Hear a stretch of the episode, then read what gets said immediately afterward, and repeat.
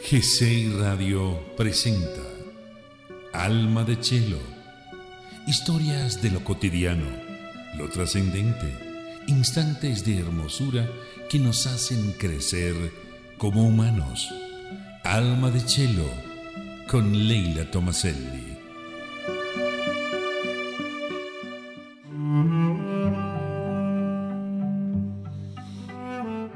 Muy buenos días, almas bonitas. Sean bienvenidas todas a Alma de Chelo, transmitida por Reina 96.7 en Margarita, Venezuela. Emisoras afiliadas en Panamá, Estados Unidos, Perú y el mundo entero por GC Radio. En la producción, quien les habla, Leila Tomaselli. En la dirección general, José Manuel Estebanot. Mil gracias, queridos amigos, por permitirnos compartir lo que realmente nos importa los territorios del alma, la intimidad de las emociones y esta hora de suspenso mundial, en la que nos toca a los ancianos comunicar serenidad a quienes nos ven gozar del crepúsculo de nuestra vida. Cuando aparece en el cielo la gama brillante de los colores del fuego, momento intenso y fugaz, dejemos una impronta de sosiego y amor. Nos anima Alicia Álamo Bartolomé, quien vive y escribe en Caracas a sus 94 años, porque no hay que esperar que la gente bella se nos vaya para celebrarla, ¿cierto? Y ahora sí, almas bonitas, comenzamos nuestra bitácora de viaje hecha de música y de palabra, en la que compartimos relatos, comentarios y otras historias de lo sublime como nuestra trascendencia y de lo cotidiano como nuestra humanidad. Hablemos de vida hoy, queridos amigos, de amor, de sonrisas, de fe, de camino, una palabra que se cuela con agilidad en nuestra cotidianidad. Debe ser porque quiere asomarse, hablar de sí. Y no podemos volver la cara cuando nos llaman a hablar del camino andado, del que nos queda por andar, del camino de otros, del camino a casa. Hemos untado nuestros domingos con lo que dejan bonitas amistades, con lo efímero y lo esencial, con ausencias presentes y presencias ausentes, con verdades absolutas y verdades relativas, con las voces del desierto, con amores paternos y el milagro del amor. Y cada relato, cada película, cortometraje, novela, comentario, prólogo y cierre ha tenido siempre un mensaje escondido para quien desee escucharlo, y siempre lo habrá. Pero ¿qué sucede cuando a un pie le sigue el otro y al otro le sigue una idea, a la idea un pensamiento, al pensamiento una reflexión y a la reflexión una reciprocidad, un diálogo? Sucede que caminamos juntos hacia adelante, intercambiamos impresiones, como si estuviéramos en torno a una mesa en un albergue, al borde del camino, por la tarde, cuando el cansancio y el vino nos hacen hablar. ¿Y no es esto la vida, caminar juntos, queridos amigos? Sumergidos en una sensorialidad, caminar es como una peregrinación laica. Caminar peregrinando, sin embargo, no nos exime de nuestra responsabilidad de los desórdenes del mundo, pero nos permite renovarnos. Caminamos para degustar el tiempo, para reencontrarnos mejor al final del camino, descubrir lugares y cruzar caras desconocidas. Caminar es como un goce sin prisa, con una intención al inicio, una llamada al camino nombres a los que llegar, evasión o escapada que puede durar minutos, años. Pero podemos elegir el puro vagar o conectar dos puntos en el espacio, ser testimonio de otros viajeros, recoger palabras sueltas, llegar a asomarnos al abismo o a un muro. Porque a veces el punto donde acaba todo es el mismo donde todo comienza caminar para probar un platillo, para alejarnos de un drama, caminar por caminar, desviándonos de lo conocido, pero sin perderlo de vista, y llegar a donde nos lleve la vía, como niños, o como un sabio errante, o un viajero del tiempo, con o sin mapas, imaginando detrás de los símbolos y líneas rojas y signos montañas y ciudades, ríos, casas, gente que las habita. Caminante no hay camino, como nube empujada por el viento. El primer paso pretende arrancarnos de la vagancia del sofá. Y luego resulta difícil volver atrás tanto como avanzar. Difícil porque a unos metros la memoria de la vida vivida y el estímulo de la ruta ardiente que espera nos asalta por igual, saliendo de detrás de los arbustos. Y entonces siento el deseo que aparezca algún obstáculo, un ruido de pasos o voces familiares que me piden que vuelva. El caminante entonces, el que avanza, precipita en el anonimato. Está solo para sus compañeros de ruta y para los encuentros que surjan en el camino. Alientos de una metáfora. Y al final de nuestro camino, Dios se lleva el alma, nuestra mente se queda con las memorias, nuestro corazón guarda el amor. Y la fe nos deja saber que volveremos a encontrarnos. Cuenta una leyenda guaraní que al final de la vida el alma se desprende y vuela a ocultarse en una flor a la espera de un Mainimbu, nombre guaraní del colibrí, que recoge las almas desde las flores para guiarlas amorosamente al paraíso. Esta es la razón de que vuele de flor en flor. Hubo un tiempo en que se creía que el colibrí provenía de un país de hadas. Por eso, si te visita un colibrí, viene a contarte que las almas de los que amas están bien y debe ser cierto, porque ¿recuerdan el final de Benjamin Button? Cuando un colibrí, a pesar del huracán, bate con ardor sus alas frente a la ventana. ¿Sabían que es el único pájaro capaz de volar hacia atrás?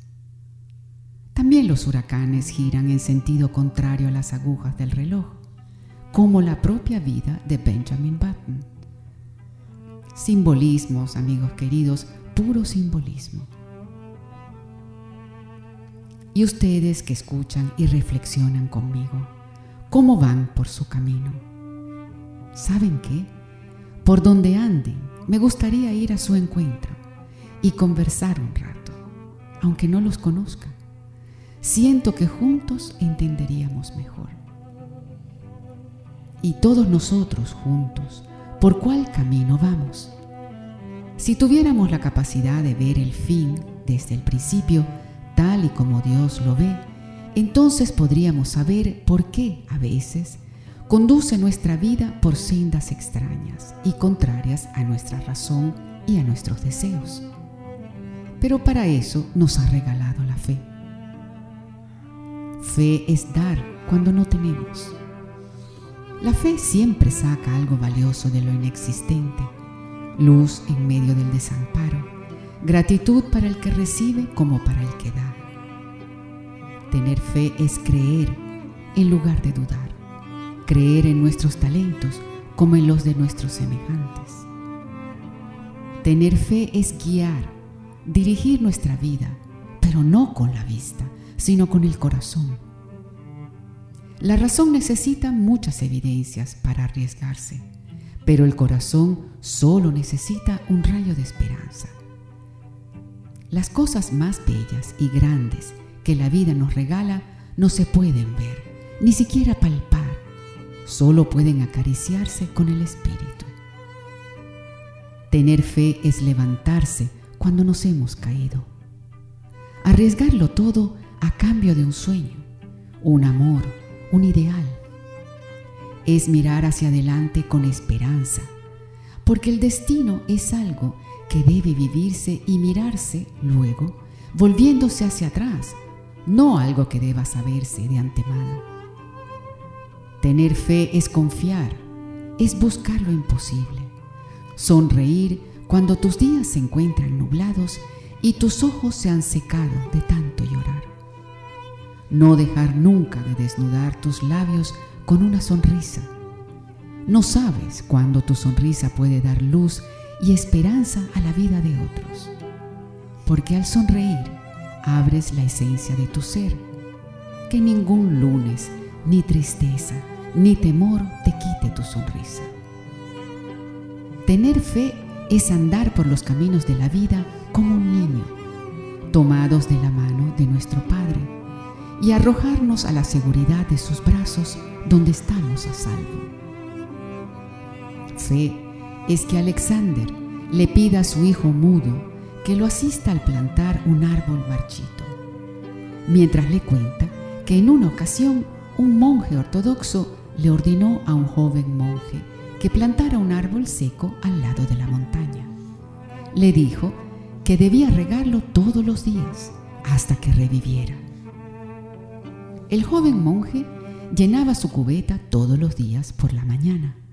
Subía hasta donde estaba el árbol para regarlo y regresaba al monasterio al atardecer. Así pasaron tres años, hasta que un día subió a la montaña y observó que el árbol estaba cubierto de flores.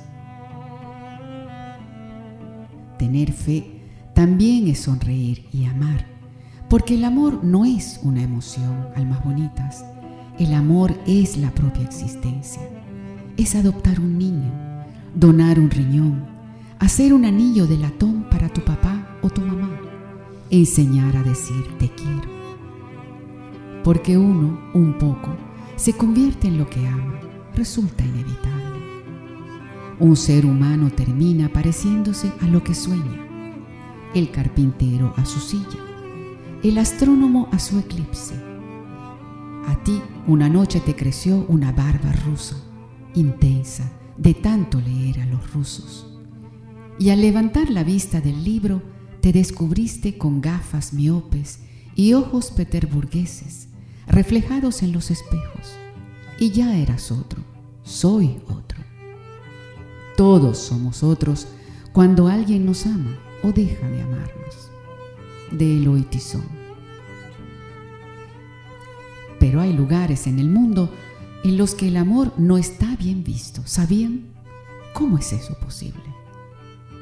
Entre las mujeres pastún de Afganistán, doblemente sometidas física y moralmente, el amor es tabú. Sentir amor o demostrarlo es una falta grave castigada con la muerte. Por eso han creado el Landai para expresarse a través de poemas condensados y cantados. Aquí va una pequeña muestra. Cuando las hermanas se sientan juntas, siempre alaban a sus hermanos. Cuando los hermanos se sientan juntos, venden a sus hermanas a otros. Te besaré en el jardín de granadas. Silencio. La gente pensará que una cabra se atoró en los arbustos. Brillante luna, por el amor de Dios, no ciegues a dos amantes con una luz tan desnuda. Hija, en América los ríos no llevan agua. Las niñas pequeñas en el Internet llenan sus jarras. Del agua no puedo siquiera probar un poco. El nombre de mi amado escrito en el corazón podría borrarse. Por suerte, en el resto del mundo, cuando tu corazón se mueve, tira del mío, como dos barcas atadas por una cuerda, que no puede cortarse, pues no existe ningún cuchillo capaz de partirla, según Haruki Murakami. Y es el tiempo perfecto para la música, amigos. No dejen de visitar nuestra página web www.gcradio.com desde donde podrán seguir nuestra programación en vivo y dejar en nuestras redes sociales vuestros comentarios y preguntas, notas y temas de los que desean que hablemos. Nos encantará escucharles. Nos encuentran en Facebook, Twitter y Spotify, siempre bajo el nombre de GCI Radio. Les dejo con James Blunt, You're Beautiful.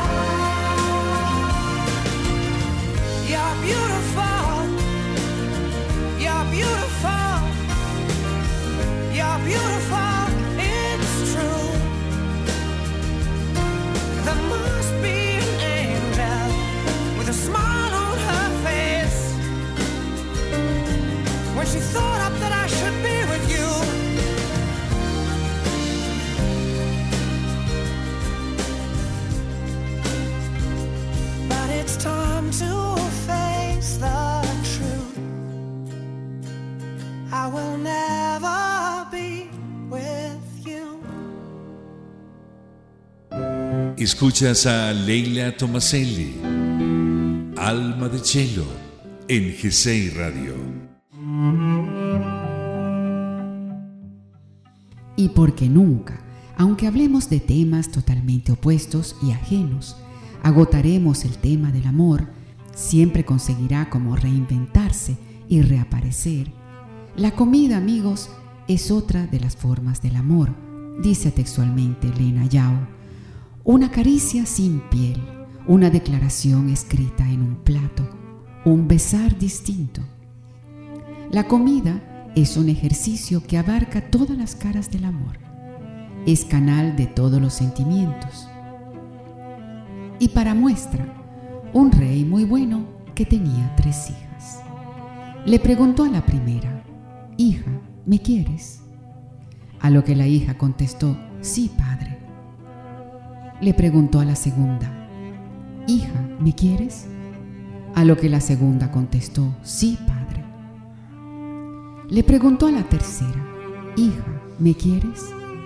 A lo que contestó, Padre, te quiero como el pan a la sal.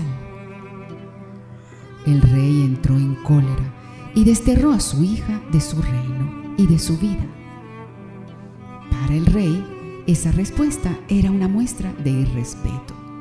Para la princesa, la metáfora del amor entre dos que se necesitan, que se complementan, que juntos mejoran. Para mí, mi primer desconcierto. Palabras que me hicieron pensar muchas cosas. Todo lo que el pan esconde, todo lo que la sal soporta. La hogaza de pan, cofre de cuentos. La mesa está servida de palabras y la comida es un vínculo indisoluble con lo que somos, como el pan y la sal. Comunicaciones sutiles en las que a veces sobran las palabras. Y si la hogaza es cofre de cuentos, lo es más aún en la distancia, en la dispersión geográfica de generaciones, porque si de camino se trata, se me vuelve necesidad y deber humano una última mirada antes de partir hacia otros puertos a la Miami de las diásporas, donde amigos de mi camada llegan, se van o permanecen y reflexionan y viven sus opciones vitales y existenciales, y no solo Miami. De esto habla el habanero Leonardo Padura en su novela Como polvo en el viento, porque en realidad, en la vida y en la historia, somos como polvo en el viento, dispersos por los cuatro puntos cardinales. Somos cuentos de incilios y exilios, de los que se van y de los que se quedan, para mirar desde la barrera desarraigos y permanencias, fidelidades, amores y desamores, es decir, la vida, habitando tan lejos pero tan cerca la misma lengua. Como polvo en el viento es la historia de un grupo de amigos que ha sobrevivido a cualquier destino de exilio y dispersión. Barcelona, el extremo noroeste de Estados Unidos, París o Madrid, Florencia, un collage de lugares y personajes que nos da pie para preguntarnos, ¿qué ha hecho la vida con ellos que se habían querido tanto? ¿Qué ha pasado con los que se fueron y con los que decidieron quedarse? ¿Cómo les ha cambiado el tiempo? ¿Volverá a reunirlos el magnetismo del sentimiento de pertenencia, la fuerza de los afectos? ¿O sus vidas son ya polvo en el viento sin opción a retorno, que lo hace todo muy distinto? Dejaré las preguntas sin respuestas para que puedan responderse ustedes mismos, aunque seguro nos descubriremos alas que no sabíamos tener. En la herida del goteo indetenible de la diáspora, de la desintegración y del desgarro de los vínculos, esta novela es también un himno a la amistad, necesaria para salvarse, a los hilos invisibles y poderosos del amor y de las viejas lealtades. Retratos humanos y de ciudades que muerden, densas y abigarradas, en las que la gente se sabe anónima, en un mundo demasiado grande para almas con las costuras a punto de estallar. Afanes cotidianos y obsesiones, aciertos y errores, en la búsqueda frustrada o el hallazgo imprevisto de la felicidad. Pero no es única la diáspora habanera. También se escucha en Miami como en Florencia el ímpetu del habla caraqueña. Historias del magma brutal de la ciudad que se observa desde una ventana. Crónicas de vida narradas por ventrílocuos a los que la gente les otorga su voz. Un barrendero de la calle, por ejemplo, que puede observar lo que pasa en ella sin ser notado, porque su oficio le convierte en un personaje invisible para quienes transitan a su alrededor. Y hacemos otra pausa para la música, queridos amigos. Escuchemos Bad Day, Daniel Powder.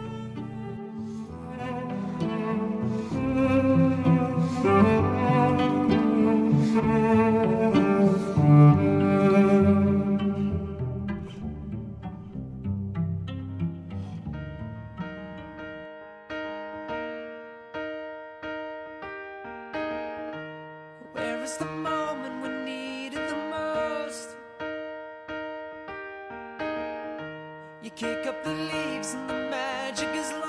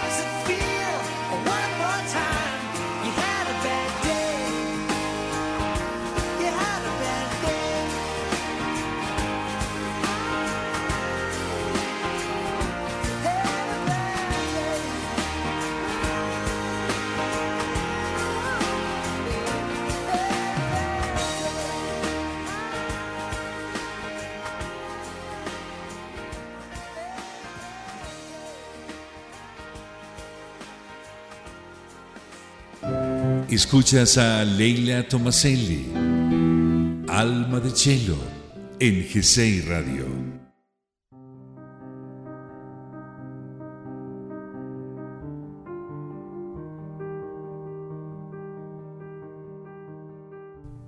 Y los cuentos, amigos, no son solo cuentos, son historias que descubren algún recodo de nuestra humanidad que no conocíamos. Por eso buscamos historias como sabuesos, porque la tarea del cuento es eliminar los escollos que todos tenemos en la vida, o por lo menos olvidarnos temporalmente de ellos. Y algunas historias son universales, como esta que estoy por contarles. ¿Y por qué esta y no otra? Hay tantas. Pues porque cayó bajo mis ojos el rostro de este actor y me dio escalofrío. Y al escalofrío, queridos amigos, no se le niega la posibilidad de contarse. Hablando de caminos. Un camino a casa. Lion, el título en inglés. Un superdrama de 2016, multinominado a los Oscars y a los Globo de Oro, dirigido por Garth Davis. Cinco años, no haber ido nunca al colegio y no haberte aventurado más allá de los confines de tu barrio, en una ciudad de la India cuyo nombre ni siquiera sabes pronunciar. Pierdes de vista a tu hermano mayor en la estación. Entras por error en un tren. Viajas en él por un tiempo que parece eterno, sin agua ni comida. Y al final del largo camino, verte catapultado a la ciudad más pobre y caótica del mundo, Calcuta. Cinco años. Aún más extraordinario es lo que sucede después.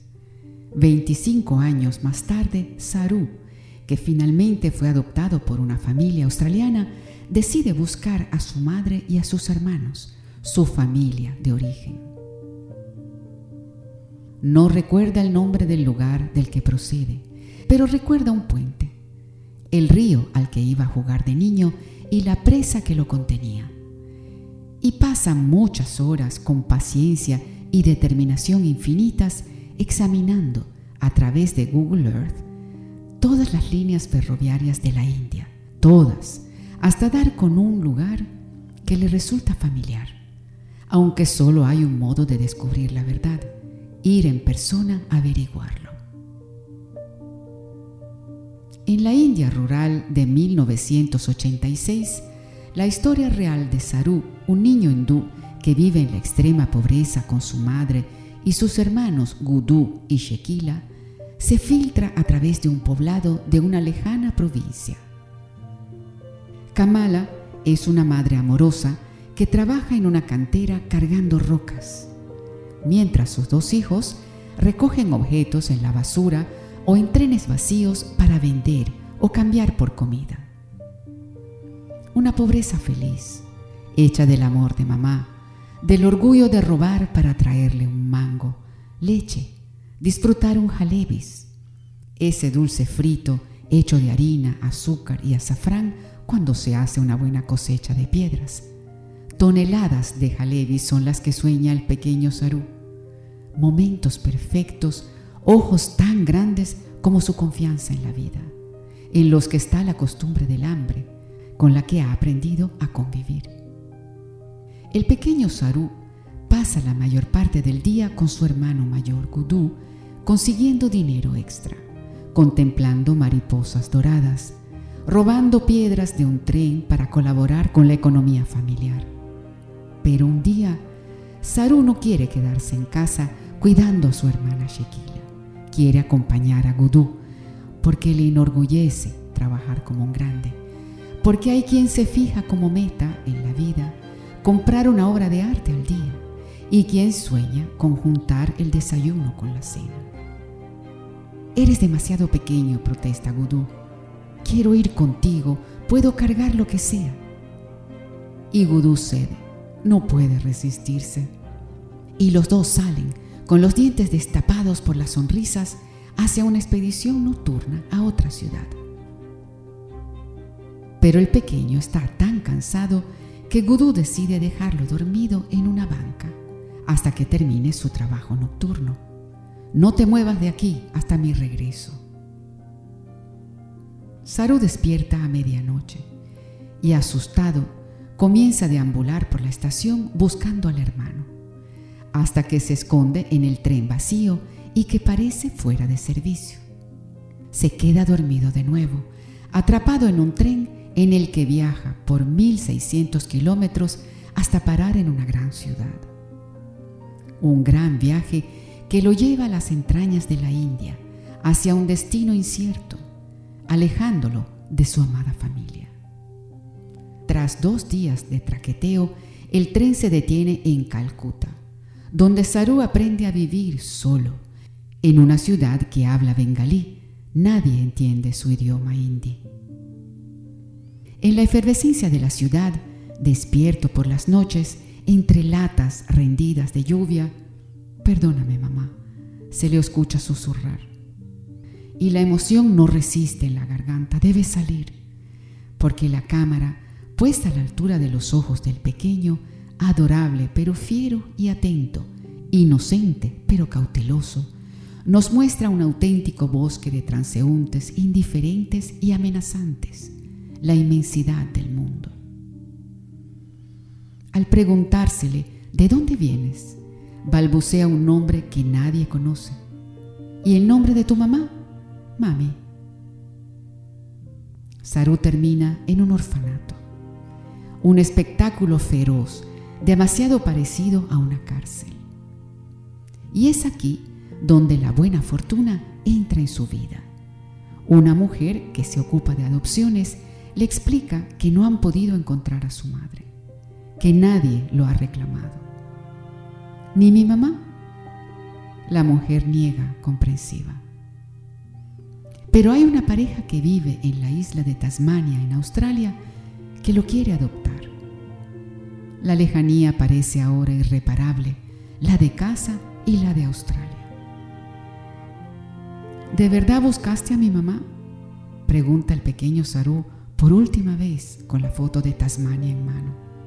En todas partes.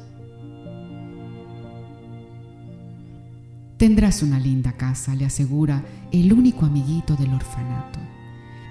Y en la oscuridad se aprietan las manos. ¿Y cómo no conmocionarse? Dos buenos padres, Sue Brearley, Nicole Kidman y su esposo John, le esperan en el Nuevo Mundo.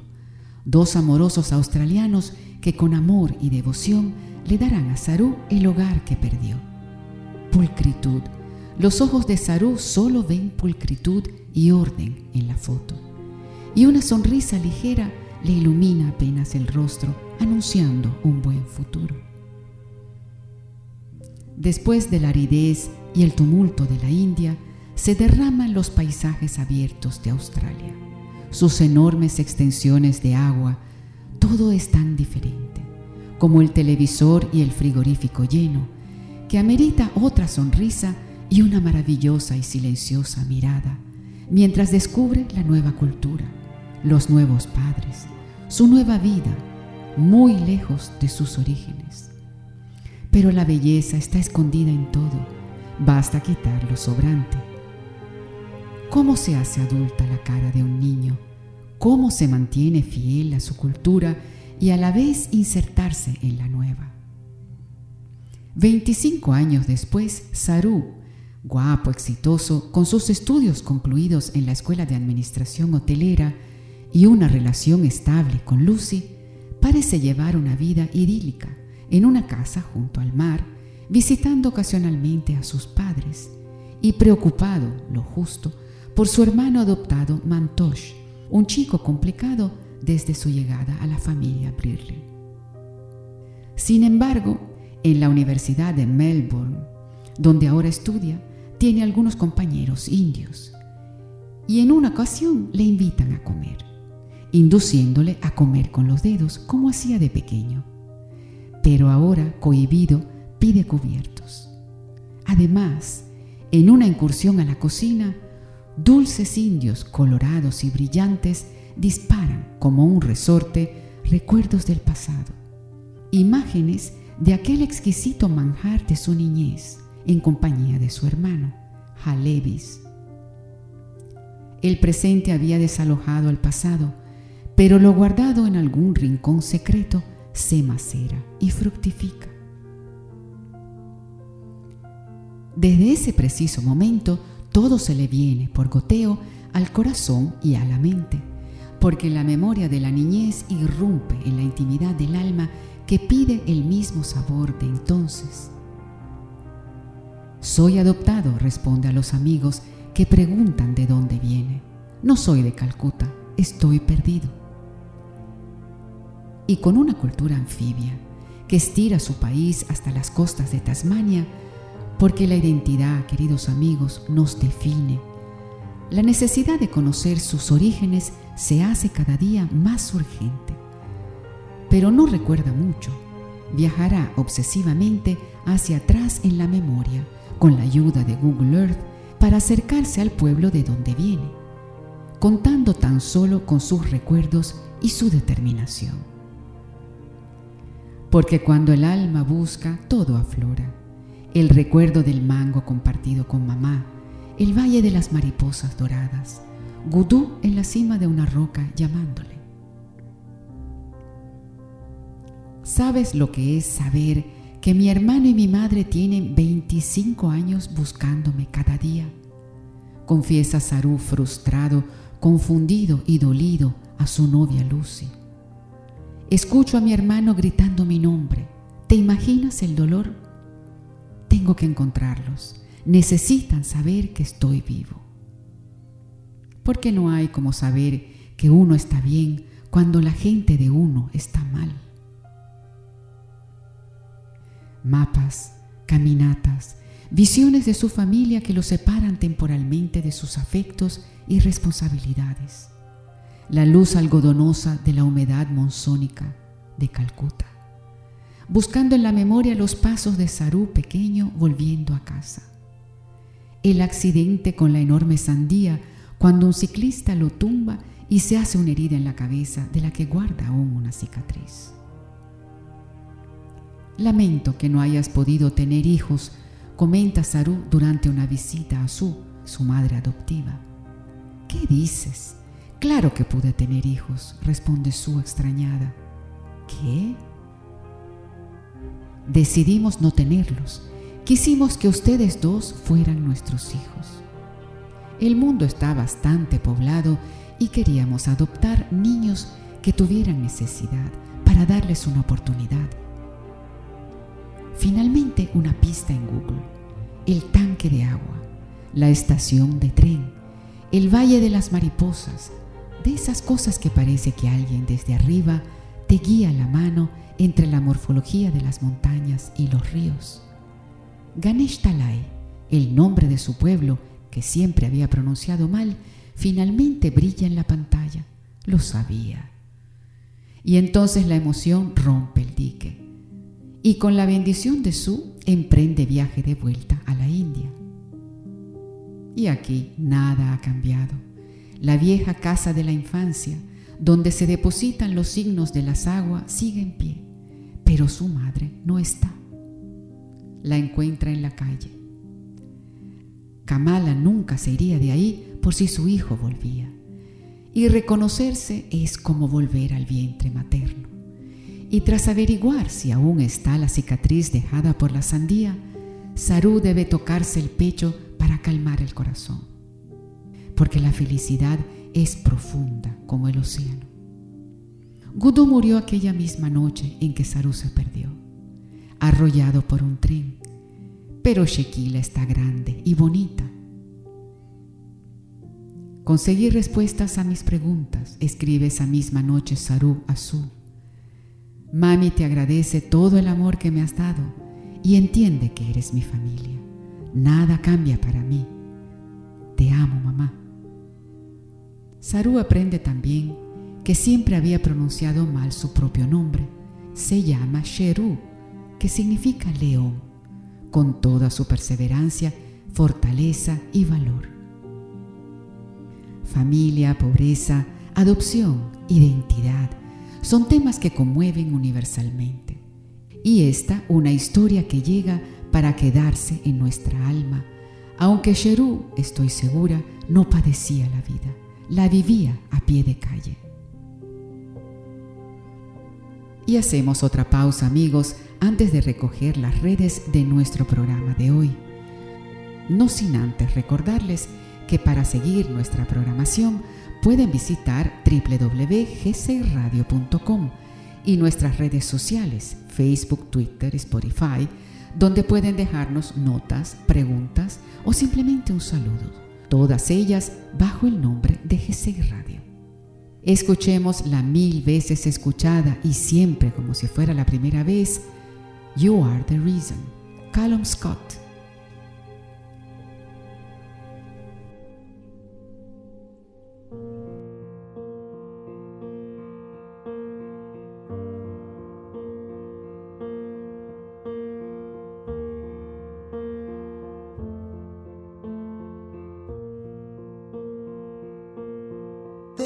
knows my heart beating Cause you are the reason I'm losing my sleep.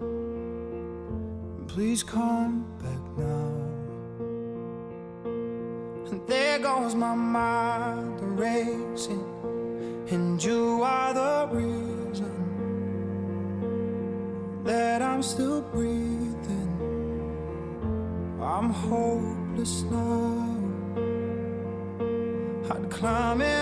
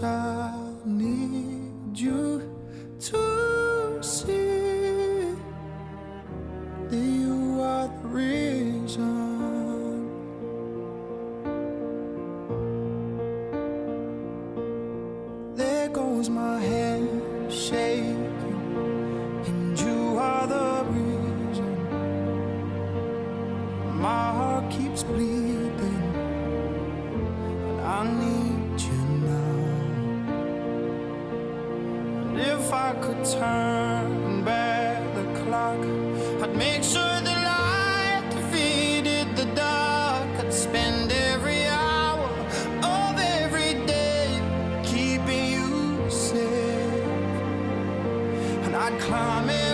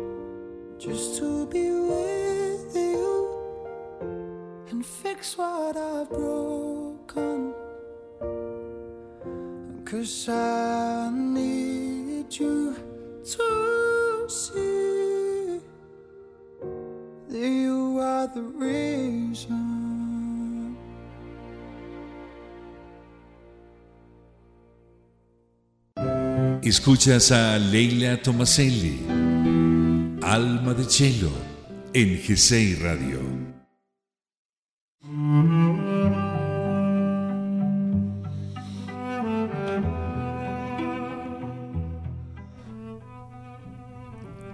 El genio humano, almas bonitas, nunca podrá inventar creaciones más perfectas que las creadas por la naturaleza, en las que nada falta y nada sobra. Deslumbrante ignorancia la que nos está engañando. Abran los ojos mortales, confesó Leonardo da Vinci. La naturaleza es el lugar de encuentro con la divinidad y con nuestro interior. Mi abuela tenía una teoría muy interesante. Decía que si bien todos nacemos con una caja de cerillas en nuestro interior, no las podemos encender solos. Necesitamos oxígeno y la ayuda de una vela. Solo que en este caso, el oxígeno tiene que provenir, por ejemplo, del aliento de la persona amada. La vela puede ser cualquier tipo de alimento, música, caricia, palabra o sonido que haga disparar el detonador y así encender una de las cerillas. Por un momento nos sentiremos deslumbrados por una intensa emoción. Se producirá en nuestro interior un agradable calor que irá desapareciendo poco a poco conforme pase el tiempo, hasta que venga una nueva explosión que haga reavivarlo. Cada persona tiene que descubrir cuáles son sus detonadores para poder vivir, pues la combustión que se produce al encenderse una de ellas es lo que nutre de energía el alma. En otras palabras, esta combustión es su alimento. Si uno no descubre a tiempo cuáles son sus propios detonadores, la caja de cerillas se humedece y ya nunca podemos encender un solo fósforo. Si eso llega a pasar, el alma huye de nuestro cuerpo. Camina errante por las tinieblas más profundas, tratando vanamente de encontrar alimento por sí misma, sin saber que el cuerpo que ha dejado inerme, lleno de frío, es el único que podría aportarlo. Por eso hay que permanecer alejados de personas que tengan aliento glacial. Su sola presencia podría apagar el fuego más intenso con los resultados que sabemos. Mientras más distancia tomemos de estas personas, más fácil será protegernos de su soplo. Hay muchas maneras de poner a secar una caja de cerillas húmeda, pero seguro tiene remedio. Claro que también hay que poner mucho cuidado en ir encendiendo las cerillas una a una, porque si por una emoción muy fuerte se llegan a encender todas de un solo golpe, se produce un resplandor tan fuerte que ilumina más allá de nuestra visión. Y entonces, ante nuestros ojos, aparece un túnel esplendoroso que nos muestra el camino que olvidamos al momento de nacer y que nos llama a reencontrar nuestro perdido origen divino. El alma desea reintegrarse al lugar de donde proviene, dejando al cuerpo inerte. Desde que mi abuela murió, he tratado de demostrar científicamente esta teoría. Tal vez algún día lo logre. Laura Esquivel como agua para chocolate. Y si lo que llamamos emoción fuera una súbita caída de la conciencia en la magia. Y así nos despedimos hasta el próximo domingo, siempre muy agradecida por permitirme compartir un hermoso rato en su compañía.